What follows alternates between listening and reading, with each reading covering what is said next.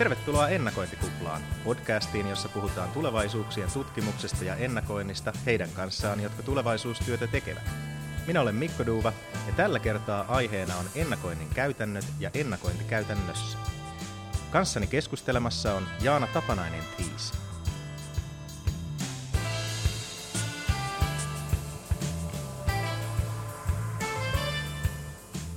Jaana on strategisen ennakoinnin ammattilainen. Hänellä on kattava kokemus ylimmän johdon ennakointiprojektien konseptoinnista ja toteutuksesta niin yrityksille kuin julkisille toimijoille.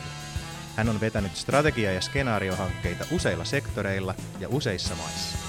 Tervetuloa Ennakointikuplaan, Jaana. Kiitoksia. Sulla on tosiaan hyvin laaja kokemus erilaisista ennakointihankkeista.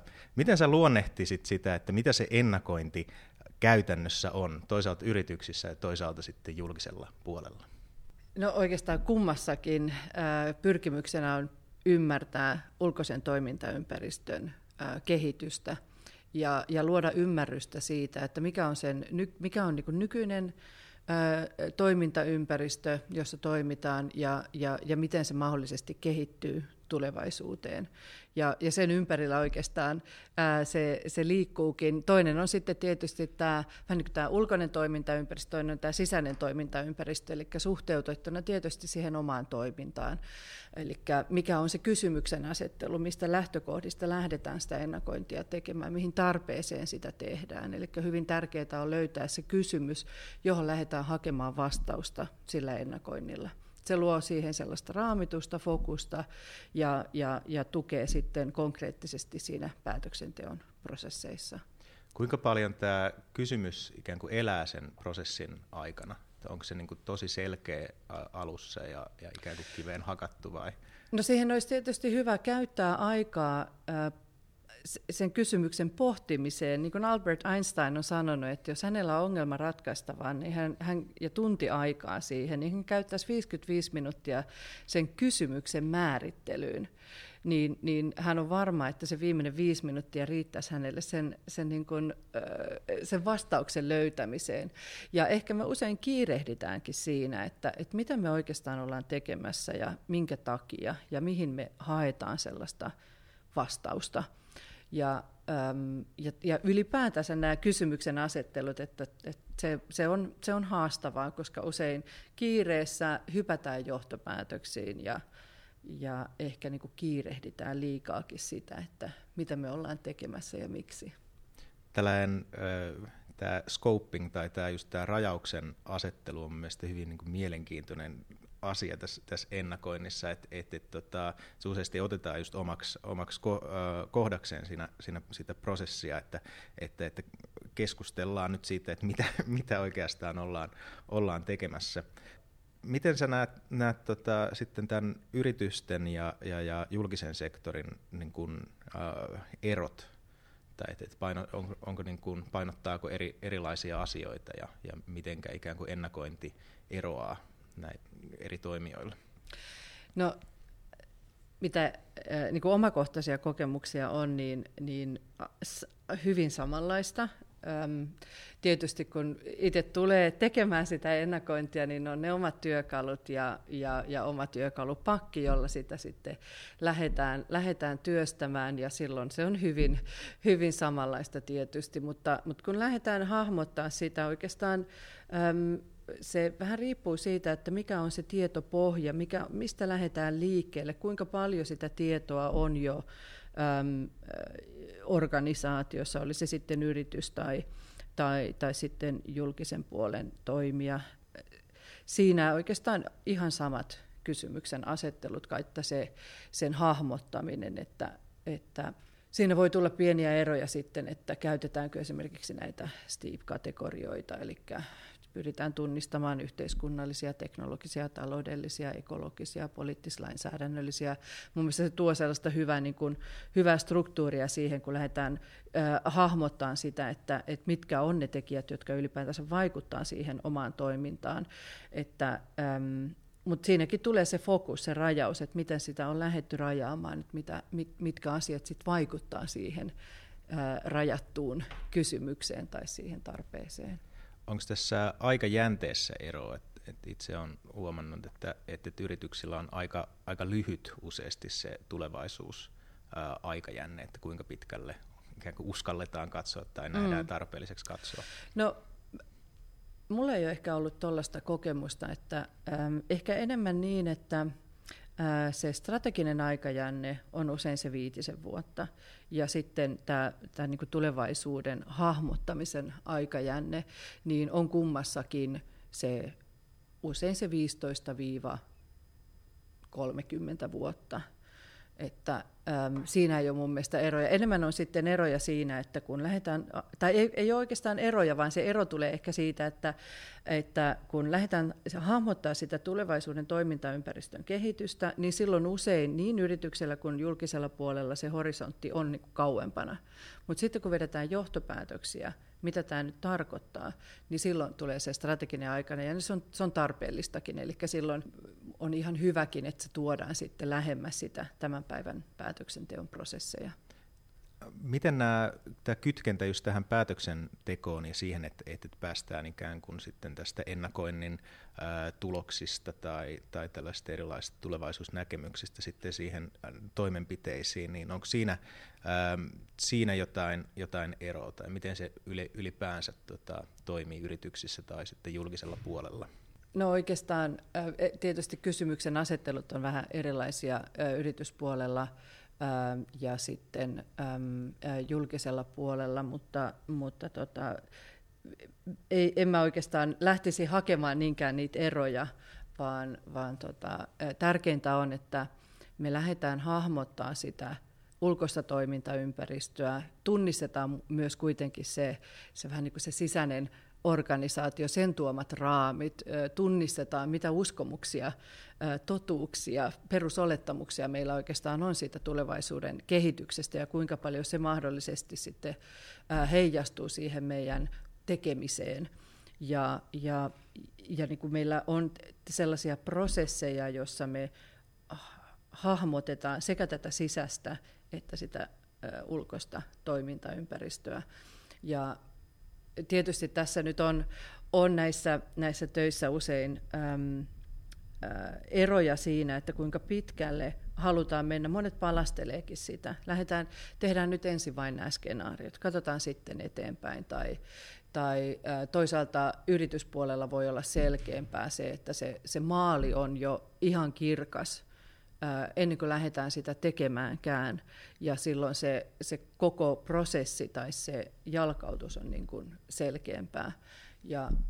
Mutta on mulla myös kokemuksia yrityspuolelta, että sitä niin kuin palastellaan. Ja ehkä tämä tulevaisuuden tutkiminen kautta ennakointi on monelle niin uutta, että ehkä halutaankin vähän niin kuin katsoa ensin, että mitä tämä nyt oikeasti on, ja sitoudutaan enemmänkin sellaisiin tiettyihin vaiheisiin kuin että haetaan vähän niin kuin sen tekemisen kautta sitä luottamusta siihen, että onko tästä mitä, voiko tätä käyttää päätöksenteon tueksi, miten tätä voi käyttää päätöksenteon tueksi. Ja kun se osaaminen ja ymmärrys lisääntyy siinä matkan varrella, niin sitten se luottamuskin lisääntyy siihen, että tämä on aidosti lisäarvoa tuovaa ja auttaa meitä selkeästi asettamaan prioriteetteja tai tekemään valintoja.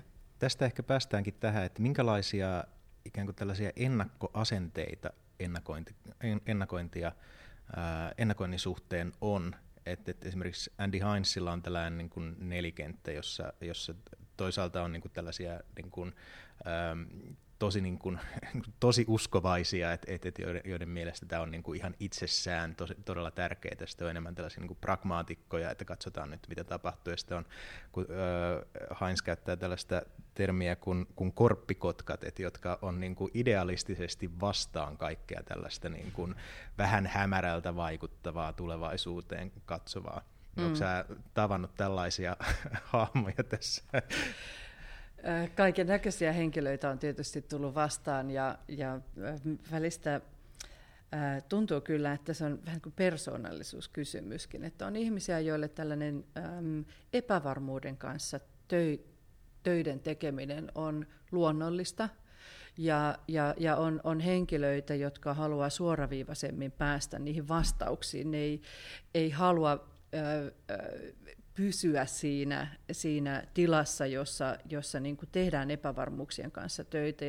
Ja tulevaisuustyöhän on hyvin vahvasti sitä, että kun ei me kerran tiedetä, miten se tulevaisuus kehittyy, me pyritään ymmärtämään, me pyritään lisäämään meidän omaa ymmärrystä siitä, että miten tämä voisi mahdollisesti, vaihtoehtoisesti kehittyä tulevaisuuteen, niin toisille se jotenkin tuntuu sopivan paremmin kuin toisille, että se on ehkä tällainen, Mayo-Brixillä on myös näitä erilaisia persoonallisuusprofiileja, ja siellä on joskus ollut tällaista pyrkimystä tunnistaa, että kelle vähän niin kuin että meillä löytyisi kuitenkin tiimeistä sellaisia, että ei ole ainoastaan niitä tosiuskovaisia. Kyllä me tarvitaan myöskin niitä henkilöitä, jotka sopivasti haastaa. Mun mielestä se on ihan hyvä ja parantaa aina sitä tulosta. Tietysti tällaiset henkilöt, jotka aktiivisesti yrittää estää sitä onnistumista, se tietysti ei sitten edistä asiaa. Niitäkin aina löytyy. Joo. Tapahtuuko tällaista ikään kuin tulevaisuus tai ennakoinnin oivaltamista tässä prosessin aikana, että tajuat, että ai niin, että tästä tässä nyt on kyse. Itse asiassa tämähän on mahdollista hallita sitä epämääräisyyttä ja näin. Kyllä, ja sehän on sitten näitä ihania onnistumisia, kun henkilö, joka on voinut olla hyvinkin kriittinen, ehkä jopa jossain määrin vasten tahtoinen on vähän niin kuin roolinsa kautta joutunut johonkin tiettyyn ennakointiprosessiin. Ja sitten kun ne tulokset tulee, ja tämähän on kuin juna.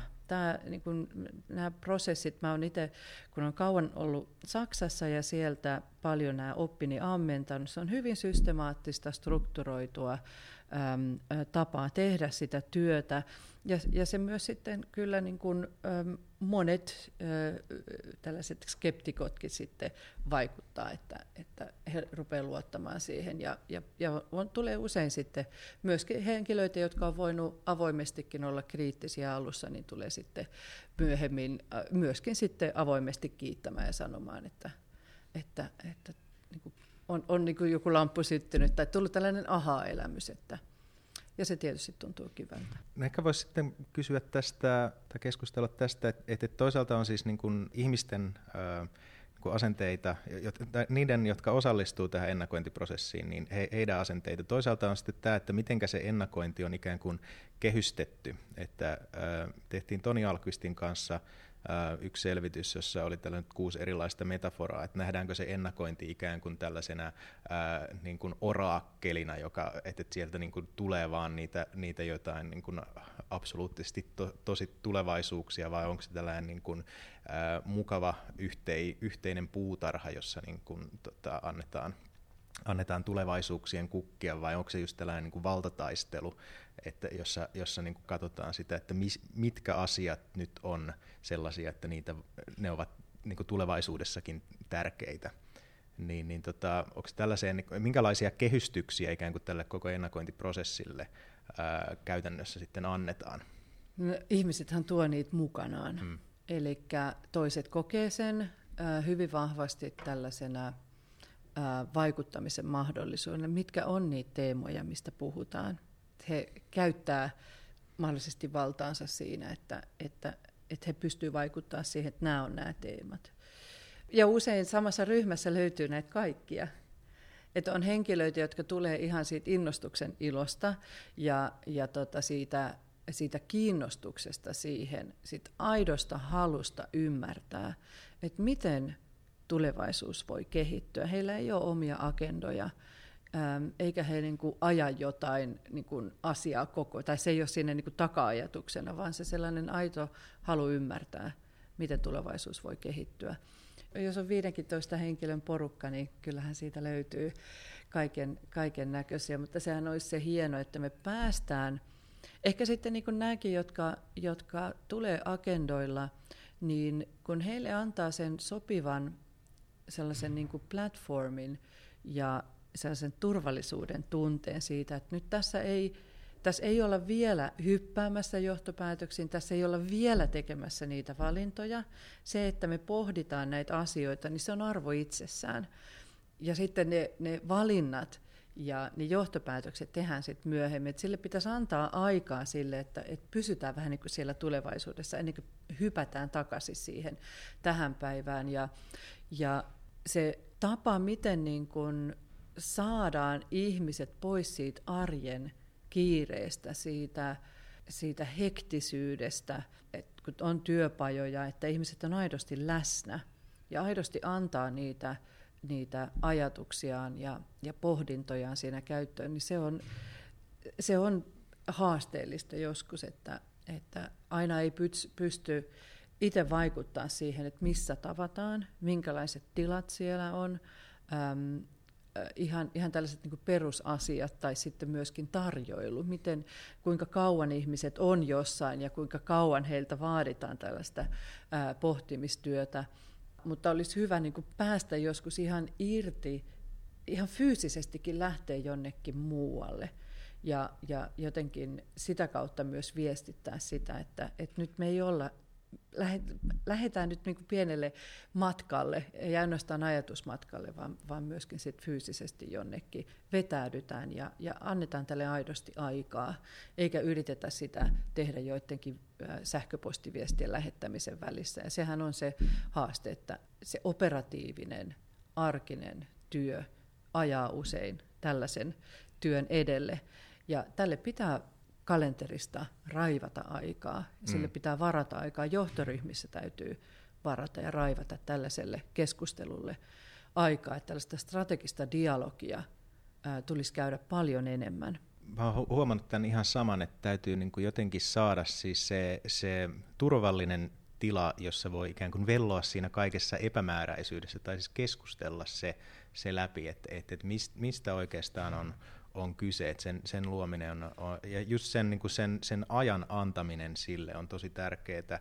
Et sen jälkeenhän sitten ikään kuin ne seuraavat vaiheet saattaa mennä huomattavasti paljon niin kuin sutjakammin sitten, kun on ikään kuin tällainen niin kuin ollut sellainen, kutsun sitä just tällaiseksi vellomisvaiheeksi, jossa niin on vähän silleen epämääräistä niin kaikki, että mitä tässä nyt oikein tehdään. Tässähän on tällaisia, mä oon ruvennut sanomaan yhtä vaihetta tässä työssä, vähän niin kuin tällaiseksi death valleyksi, eli kun ollaan lähdetty hahmottaa niitä, että mitkä on ne tekijät, jotka vaikuttaa siihen tulevaisuuden, ollaan pyritty miettimään sit, mitä me tiedetään näistä tekijöistä, mitä nämä voi mahdollisesti kehittyä sinne tulevaisuuteen, miten vaikuttavia nämä on. Ja kun on pystytty tunnistamaan sellaiset tekijät, joissa on niin kuin määräävää ja niin kuin merkittävää epävarmuutta ja merkittävää vaikuttavuutta, ja näille tekijöille lähdetään luomaan kullekin tekijälle vaihtoehtoisia kehityskulkuja sinne tulevaisuuteen, niin siinä sen pohtiminen, että mihin se epävarmuus liittyy, mikä voi määräävästi vaikuttaa siihen, miten tämä tekijä kehittyy tulevaisuuteen, niin on vaikeita pohdintoja. Ja mä käytän tällaista tulevaisuustaulukko kautta morfologin laatikkomenetelmää skenaarioiden rakentamiseen, koska se mahdollistaa mun mielestä sen kompleksisuuden mukaan ottamisen.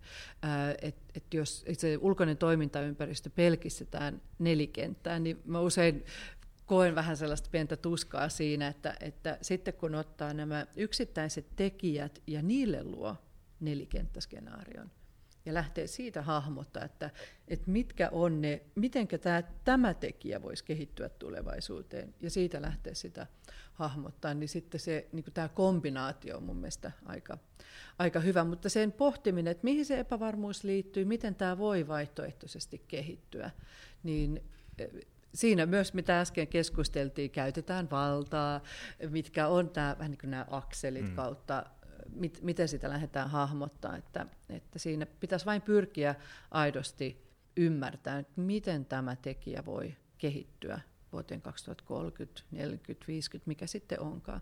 Mutta sitten vielä tähän aikaan liittyen, tuo National Intelligence Council julkisti tammikuussa nämä globaalit trendit, tai globaali trendiraportin, ja siinä ne ensimmäistä kertaa jätti vuosiluvun pois. Ja tämähän on haasteellista joskus, kun me laitetaan se vuosiluku, niin kuinka paljon se keskustelu menee siihen, että mikä on mihinkä asti realistista. Ja ehkä sitten jossain määrin on enemmän on tärkeää se, että tunnistetaan se vähän niin kuin se suunta tai suunnat, kun että sitten orjallisesti pyritään sitten lähteä miettimään sitä realismia taas sinne tulevaisuuteen, että no mikä on nyt realistista vuoteen 2050, joka sitten taas vie vähän pohjaa, että tällainenkin on, se on mielestäni ihan mielenkiintoista huomata, että he jätti sen vuosiluvun pois. Mun mielestä just tämä ikään kuin se kausaaliketju on siis se, että minkä pitää tapahtua ennen kuin joku toinen tapahtuu. Tällaista niin on hyödyllistä tehdä, mutta just sitten tämä niin kuin tiettyyn vuoteen sitominen, niin mä en aina niin kuin näe sitä sen niin kuin hyödyllisyyttä. Et kunhan saadaan ikään kuin, että tällaisia asioita tulee luultavasti tapahtumaan ennen kuin tällaisia asioita, ja nämä tapahtuu, koska nämä ovat tapahtuneet, niin tällainen hahmottelu on mun mielestä huomattavasti hyödyllisempää. Kyllä. Ehkä voisikin puhua tästä niin kuin menetelmistä ja sitten toisaalta siitä niin kuin tulevaisuusasenteesta, että ennakointia useasti luonnehditaan vähän tällaisen menetelmätieteeksi. Tämä on paljon menetelmiä, on sellaisia kuvauksia, että teen näin saat skenaariot. Mutta mä oon ruvennut pohtimaan sitä, että itse asiassa ei se menetelmä ole niin oleellinen kuin sit se tulevaisuusajattelun, sen tulevaisuus tällaisen tietoisuuden, se, että ymmärretään, että on olemassa useita tulevaisuuksia ja ymmärretään se niin kuin epävarmuus ja meidän omat ikään kuin ajatusten rajat siinä, että mitä me nähdään ja haastetaan sitä, että minkälainen näkemys meillä nyt tällä hetkellä on tulevaisuudesta ja voisiko se olla jotain muuta. Tietenkin siis menetelmät voi auttaa tässä, mutta pidän sitä just sitä itse tulevaisuusajattelun saamista tärkeämpänä kuin sitten jotain tietyn menetelmän soveltamista. Mun mielestä nämä ei poissulje toisiaan. Jotenkin koen, että hyvä, ehkä tämä pitkät vuodet Saksassa on vaikuttanut siihen. Se on systemaattinen, strukturoitu, looginen, selkeä prosessi auttaa. Ja jos se on sellaista kaaosta ja kukaan ei oikein tiedä, mitä tehdään, niin mun mielestä se vaikeuttaa sitä tulevaisuuskuvankin niin kuin, hahmottamista. Mutta tietysti ei niin, että ollaan orjia sille menetelmälle.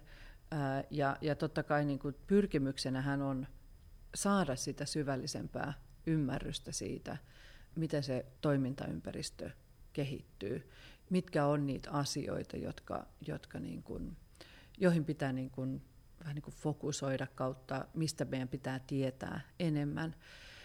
Mutta menetelmät auttaa saamaan sitä ymmärrystä tai auttaa saamaan ja luomaan sitä niin kuin tulevaisuuskuvaa. Kyllä mä olen hyvin vahvasti sitä mieltä, että hyvä kunnon tällainen menetelmä auttaa siinä, että se voi olla myös heikkous, jos ei pystytä avaamaan sitä prosessia, miten johonkin tulokseen päästään. Että kyllä mun mielestä se on myös osa tällaista niin kuin hyvää ennakointia, että on vähän tällaisen best practices, mitkä on niitä tällaisen esimerkiksi skenaariotyössä, niin miten me tunnistetaan, esimerkiksi me tehdään ristivaikutusanalyysiä, miten me tunnistetaan ne systeemiset ajurit, miten me tunnistetaan ne sellaiset passiiviset tekijät, joka sinänsä ei välttämättä sen skenaarion kannalta ole nyt niin oleellista, mutta sitten kun me tehdään sitä toimintaympäristön seurantaa, niin ne passiiviset tekijät on kuitenkin ensimmäisiä reagoimaan siihen muutokseen, niin ne on niin kuin niitä parhaita lähteitä sitten sille jatkuvalle seurannalle. Ja jos tällainen puuttuu, ei ole tehty ristivaikutusanalyysiä, niin se on mun mielestä heikkous siinä, että kyllä mä mielelläni näen, että miten tässä on nyt analysoitu sitä, että mitkä on näitä ajureita. Ehkä se on niin kuin oleellista olla tietoinen siitä, että mikä se niin kuin teoriapohja tai se niin kuin ajatusmalli kunkin kun menetelmän taustalla on, että onko se, että tuleeko se enemmän tällaista niin kuin operaatiotutkimuksesta vai tuleeko se enemmän tällaista systeemiajattelusta tai että mikä se niin kuin, minkälainen maailmankuva kunkin menetelmän takana on.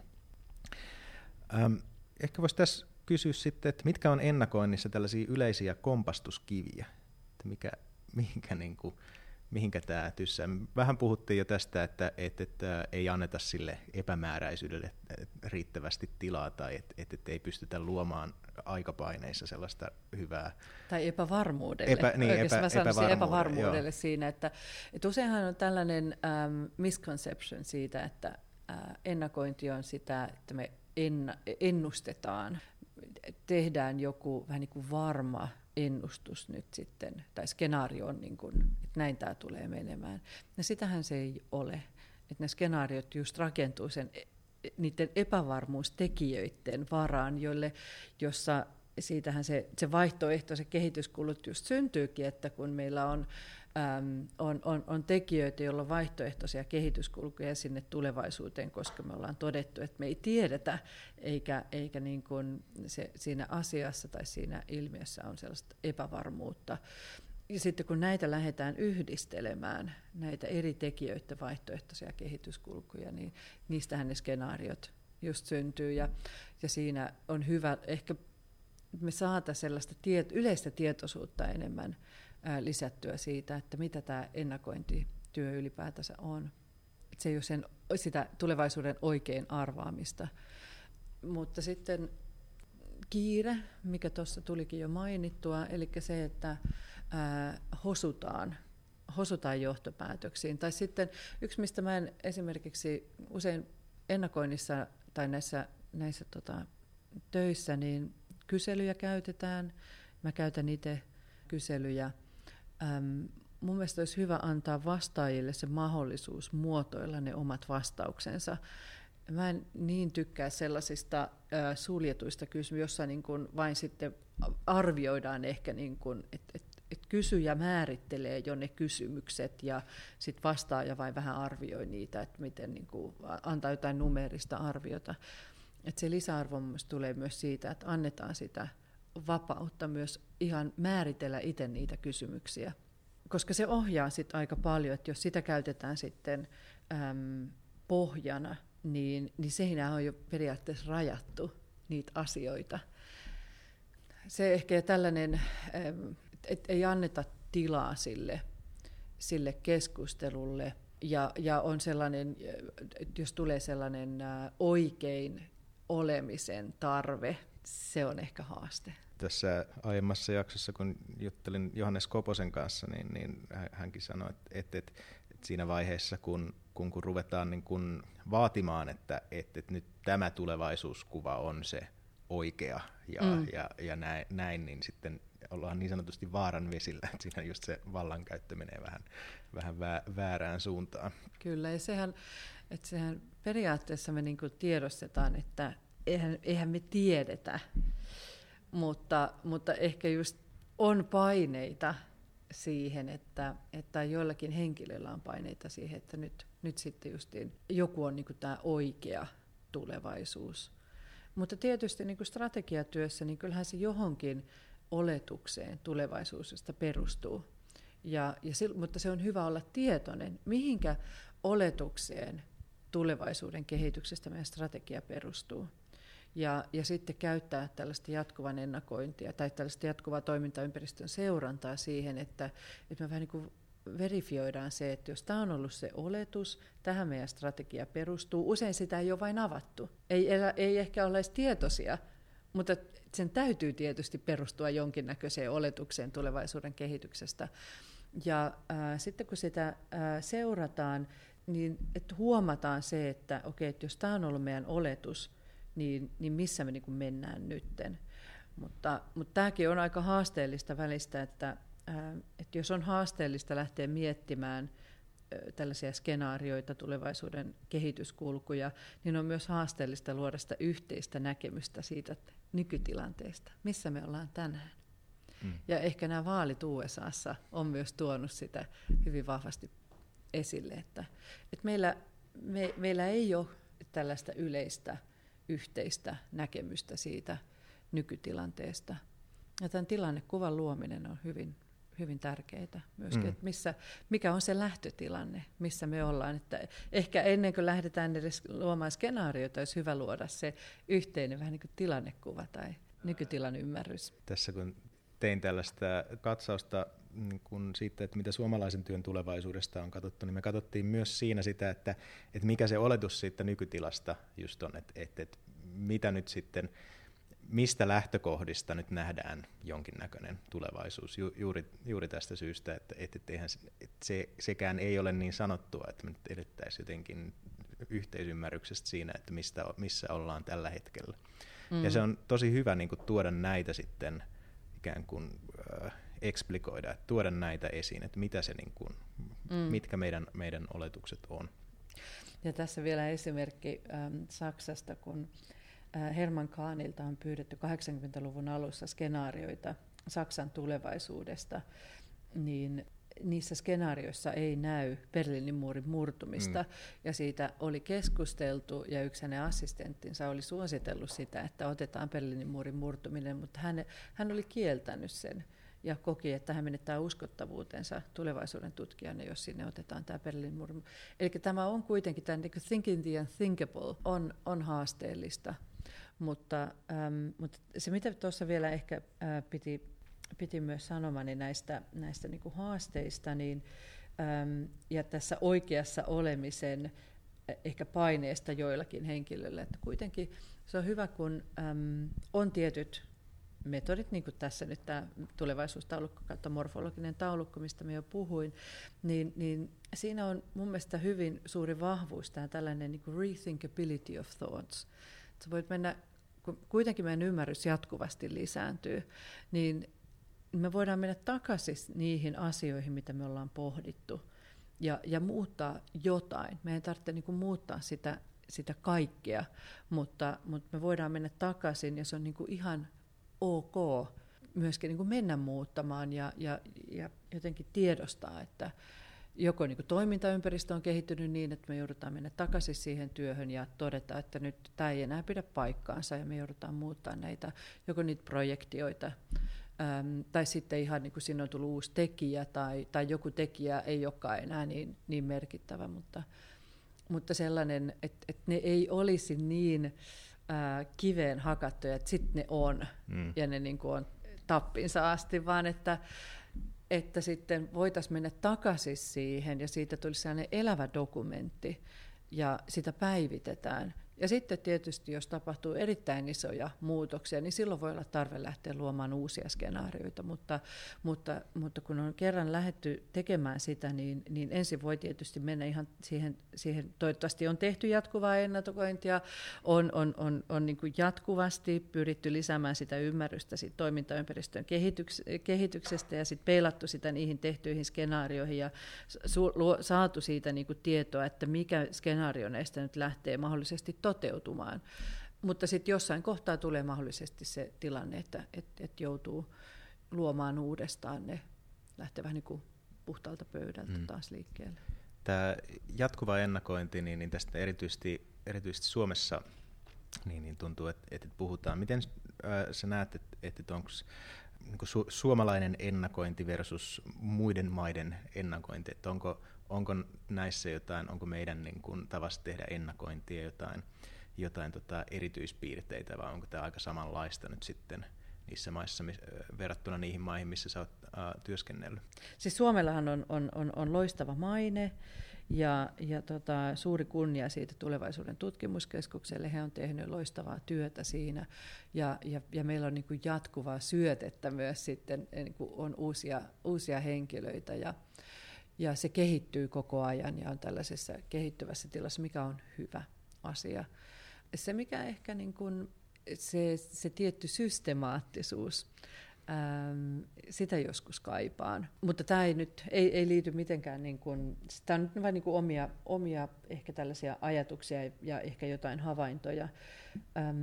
Paljon tehdään mun mielestä niin kuin just tätä skenaariotyötä. Mä välistä käytän tätä Donald Rumsfeldin, meillä on nämä known knowns, known unknowns, unknown knowns ja sitten nämä unknown unknowns.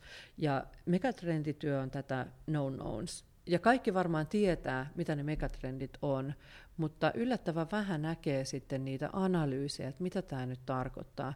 Megatrendeistä kun puhutaan, niin voi helposti tulla sellainen tietty saturaatio, että kerro jotain uutta, kyllähän nämä nyt tiedetään. Ja siinä ei ole sellaista uutuusarvoa ehkä, mutta silti kuitenkin kuinka paljon on tehty kunnon analyysiä siitä, että mitä nämä tarkoittaa ja miten meidän pitäisi muuttaa meidän toimintaa, että me ollaan varauduttu näihin. Ja sitä tehdään ehkä liika vähän. Sitten tämä known unknowns, eli tämä skenaariotyö, jossa mennään sinne epävarmuuksien maailmaan, mutta me tiedetään ne suurin piirtein. Eli se on niinku hyvin hanskattavissa oleva, ja sitä mun mielestä aika hyvin tehdäänkin. Mutta ehkä niinku tämä nyt on tuonut vahvasti Suomeen tätä morfologisen taulukon kautta tulevaisuustaulukon menetelmää. Se ei ehkä... tai mitä niin kuin itse olin, mitä kontaktia on ollut, niin ehkä sitä ei ole käytetty vielä niin paljon. Ja mun mielestä se on todella vahva tapa lähteä luomaan niitä skenaarioita. No sitten tämä pysyvyys, jatkuvuus.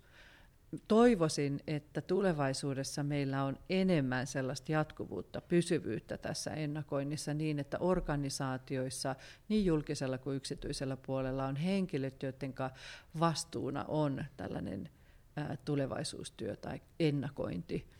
Ja niin, että ne henkilöt ei ole informaatikkoja, vaan että ne on niin kuin esimerkiksi johtoryhmän jäseniä. Niin, että se on osa sitä strategista työtä, se on osa sitä strategista keskustelua, mitä organisaatioissa käydään, ja se on erottamaton osa sitä, niin silloin mun mielestä ollaan niin kuin hyvällä tiellä. Ja sitten lopuksi tietysti nämä villit kortit, extreme events, kaikki tällaiset yllättävät kehityskulut, niin sitten kun meillä on megatrendityötä tehty, on ymmärrystä näistä niin kuin isoista muutosvoimista, ollaan lähdetty sinne epävarmuuksien maailmaan, lähdetty hahmottaa, että miten tämä voisi vaihtoehtoisesti kehittyä, ja tällaiset niin kuin epäjatkuvuudet otetaan huomioon, ja sitten se on tästä pysyvää.